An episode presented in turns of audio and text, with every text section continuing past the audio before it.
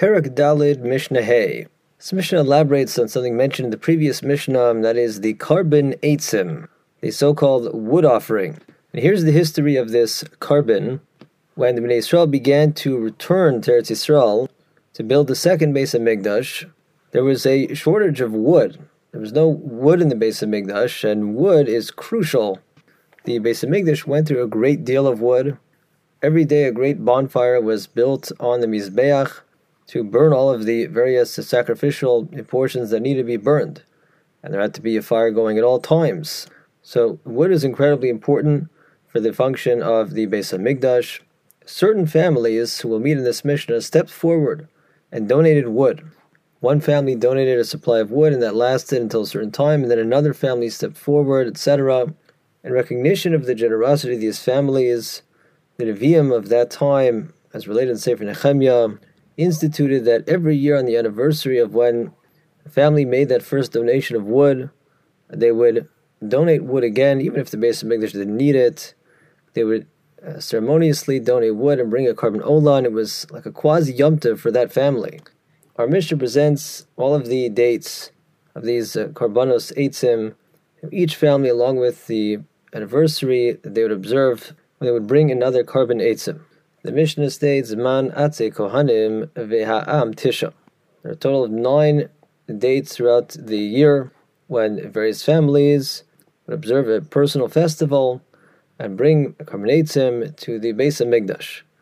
Be'echad ben Nisan ben Aroch ben Yehuda. The first of Nisan, descendants of Aroch, who in turn was a descendant of Yehuda, went. That's when they brought their korban eitzim.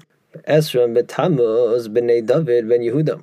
On the 20th of Tammuz, descendants of David and Melech, who of course was a descendant of Yehuda, went. They brought their korban eitzim Chamisha be'av b'nei Parosh ben Yehuda. The fifth of Av, descendants of Parosh, descendant of Yehuda as well. Be'shiva bo, the seventh of Av, b'nei Yonadav ben Rechav. Descendants of Yonadav, who himself was a descendant of Rechav, which is another name for Yisro. But Asarabo on the tenth of Av, Bnei Sinah ben Binyamin. That's when descendants of Sinah, a descendant of Binyamin, went.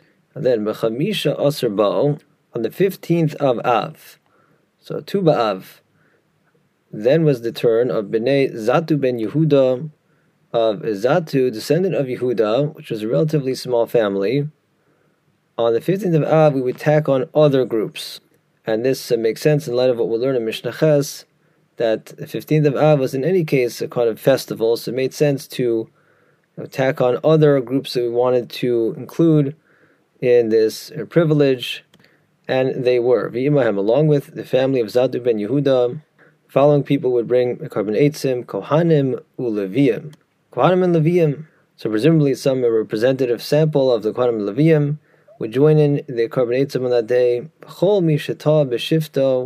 Also, people who know they're descended from one of the families mentioned here, but just aren't sure which one, as well as Bnei Gonve Eli Bnei Kotze Ketzios, another family who became known as the descendants of the pestle thieves and the dried fig cutters. So ostensibly, this seems to have a negative connotation, but in fact, they were called these things for heroic things their ancestors did, the first was that there was a time when the hostile government banned performance of mitzvahs. Specifically, they uh, forbade Israel from bringing the Bikurim first fruits to the Beis Hamikdash, and they stationed guards on the roads to stop anyone from trying to break this law.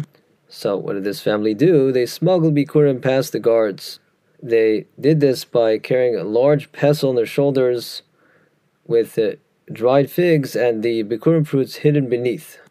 When stopped for questioning by the guards, it would say, We're just on our way to pound these dried figs with the pestles that we have here. Hence the Gonve Eli, the pestle thieves, meaning that they were thieves in that they deceived these guards, but here it was a good thing. It was in order to perform the mitzvah, bring the bikurim at great uh, personal risk. And because of this, they were also called the dried fig cutters on account of the fact that the ruse involved using dried figs. Now, why did this family merit to be able to bring a korban eitzim every year on the 15th of Av? So this was a different heroic act they did. That is, the hostile government forbade bringing wood and donating wood to the Beis Hamikdash. So what did this family do? They took wood and made it into big ladders. They brought the ladders so past the guards, saying, "Oh, we'll just bring these ladders here. We have to take some doves from our dove coats." And after they got the ladders past the guards, they would dismantle them and bring that as wood, donate that to the Beis Hamikdash. Therefore, they were zocha to have this anniversary of a year of uh, having the honor of bringing a ceremonious a korban eitzim, and it was a festival for them. The Mishnah continues, "Be'esrim bo b'nei Pachas Moav ben Yehuda." On the twentieth of Av was the turn of Pachas Moav, was a descendant of Yehuda. Be'esrim be'elol b'nei Adin ben Yehuda. On the twentieth of Elul came the turn of Adin, also a descendant of Yehuda. Now, in the original first donations of wood, at this point, to no additional families stepped forward. So the families that had already donated got together and drew lots, determined who should donate next, and the lots fell on the family of Parosh, descendant of Yehuda. The next time they needed a donation of wood was the first of Teves, so that's when the family of Parosh ben Yehuda donated a second time.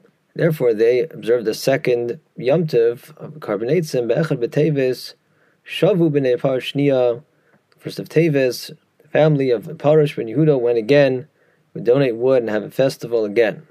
The Mishnah returns to the discussion of the previous Mishnah, and that is how the uh, extra services of special occasions impacts the Ma'amad service that was normally conducted at each of the tefillos throughout the day, of Shachris, potentially a Musaf, Mincha, and Ne'ilah. The Mishnah teaches a very special case, and that is Be'echad B'Teves, the first of Teves, which is Chanukah, Rosh Chodesh, and a day of korban eitzim of the family of Parosh all at once. So a very busy day, a lot going on. So that day of the first of Teves, Lo Hayabo Ma'amad, the Ma'amad service, the extra uh, tefillos, that the korbanos be accepted, and the special Torah reading that was not held for any of the tefillos throughout the entire day. Shahayabo Halel v'Korban Musaf v'Korban Eitzim. On that day, Hallel was recited because it was Chanukah.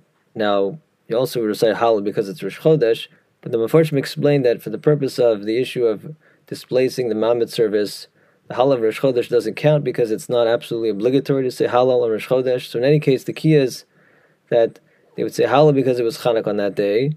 They also brought a Korban Musaf on account of the fact that it was Rosh Chodesh, and the family of Parosh ben Yehuda also brought their korban eitzim. So because of these additional services that had to happen on that day, the Ma'amad service would not be incorporated into the Tefillah service for the Anshi Ma'amad who were at the Beis Hamikdash for any of the Tefillos. For as the previous Mishnah said, halacha is that if there's a real obligation to say Hallel, which is the case on the days of Hanukkah, then that displaces the Ma'amad service of Shachris. When we bring a Korban Musaf, that displaces the Ma'amad service of Musaf and Mincha. And finally, in the event that we bring a, a korban Eitzim, that displaces the Ma'amad service of Mincha and Ne'ilah. So the end result is that for the Anshi Ma'amad present at the Beis Hamikdash, the Ma'amad service will not be added to any of the tefillas of the day on the first of Teves.